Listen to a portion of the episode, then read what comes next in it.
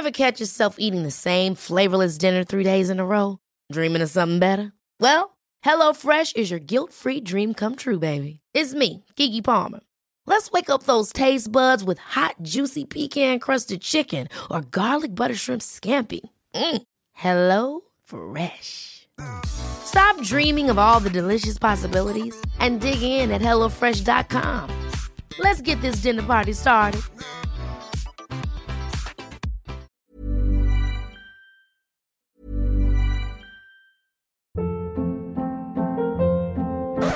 Hold up. What was that? Boring. No flavor. That was as bad as those leftovers you ate all week. Kiki Palmer here, and it's time to say hello to something fresh and guilt-free. Hello Fresh. Jazz up dinner with pecan-crusted chicken or garlic butter shrimp scampi. Now that's music to my mouth. Hello Fresh. Let's get this dinner party started. Discover all the delicious possibilities at hellofresh.com. Vamos a conversar con María Marván Laborde, ella es presidenta del Consejo Rector de Transparencia Mexicana. María, ¿cómo estás? Buenos días. Cuéntanos, ¿cómo ves esta posición del presidente López Obrador de que para tener una verdadera democracia hay que elegir por voto popular a los árbitros de los procesos electorales? Muy buenos días, Sergio. Buenos días, Lupita. ¿Qué tal? Buenos días. A todo, el auditorio agradezco mucho la, la entrevista. La verdad es que parece una, una ocurrencia, es, es tan, tan inviable que parece casi inocua, pero, pero no lo es. A ver, vamos primero al, al, a la propuesta en sí misma.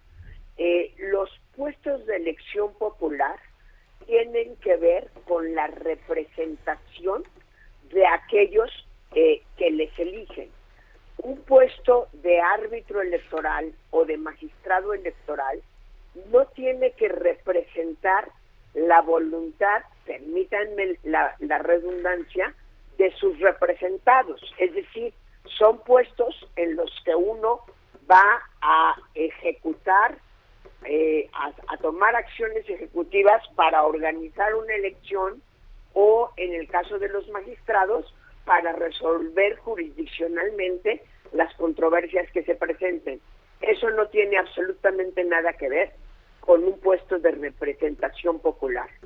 Eh, es absolutamente absurdo pensar que por la vía del voto universal y secreto vamos a lograr tener eh, buenos eh, consejeros electorales y magistrados electorales. Dicho eso, que me parece como, como teóricamente lo sustancial, eh, mi pregunta es, ¿quién va a organizar la elección de los organizadores de la elección? ¿Sí, sí, sí planteo el absurdo? Eh, necesitamos elegir otros eh, otros organizadores.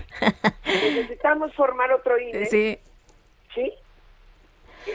las elecciones universales y secretas son carísimas, lo sabemos. Hemos hecho de nuestro sistema electoral un sistema electoral muy caro. Le vamos con esto a agregar costos, no a disminuirlo. Sería también un despropósito. Lo que yo creo es que una vez más es eh, un distractor, es, me parece muy preocupante el embate al INE, Viene el 10 de, de, abril, ya lo tenemos encima. Hay una denuncia del presidente en contra de los consejeros del INE por no haber instalado todas las casillas que se deben instalar en una eh, en una elección federal, es decir, tenían que haber eh, instalado en, en, las obligaciones de la ley el mismo número de casillas que en 2021, eh, alrededor de 150 mil casillas, y simple y sencillamente eh, el Congreso, con el voto de Morena y Hacienda, les negó los recursos. Entonces, ahí hay una primera trampa mortal. Segundo, como bien dices, eh, Sergio, la propuesta sale después del enojo del presidente en el que el Tribunal Electoral le dice, señor, cumpla la Constitución.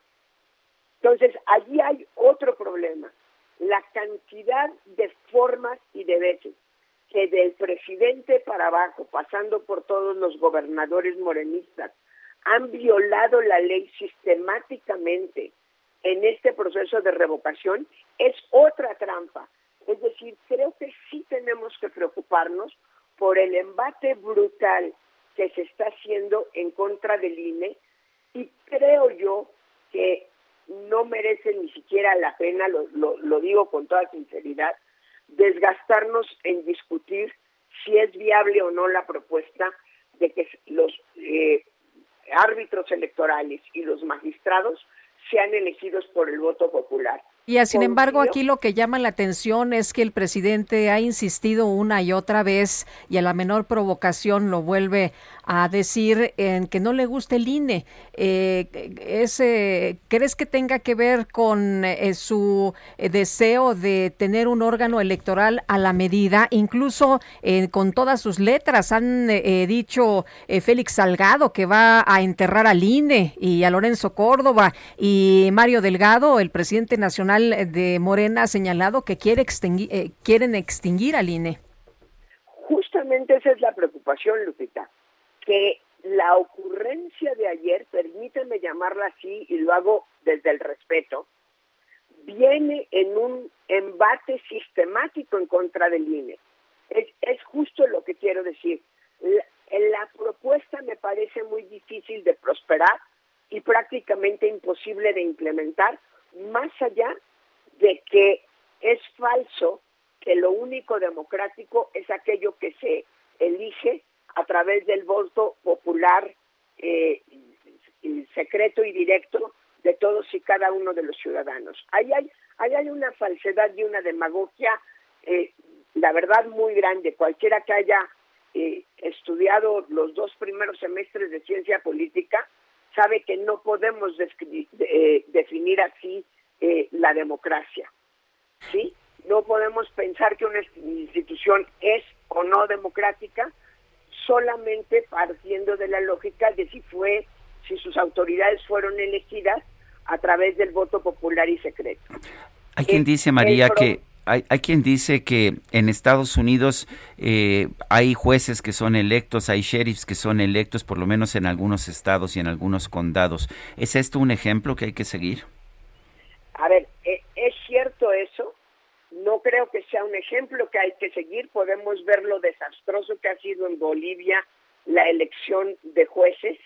Y si nos vamos a Estados Unidos, eh, estos son jueces de lo familiar, jueces de paz, perdón, que tienen encargos, déjame decirlo con todo el respeto al cargo, muy limitados. Los, los ministros de la Suprema Corte, los justices, como, como allá le dicen, por supuesto que no son electos por, eh, el voto popular.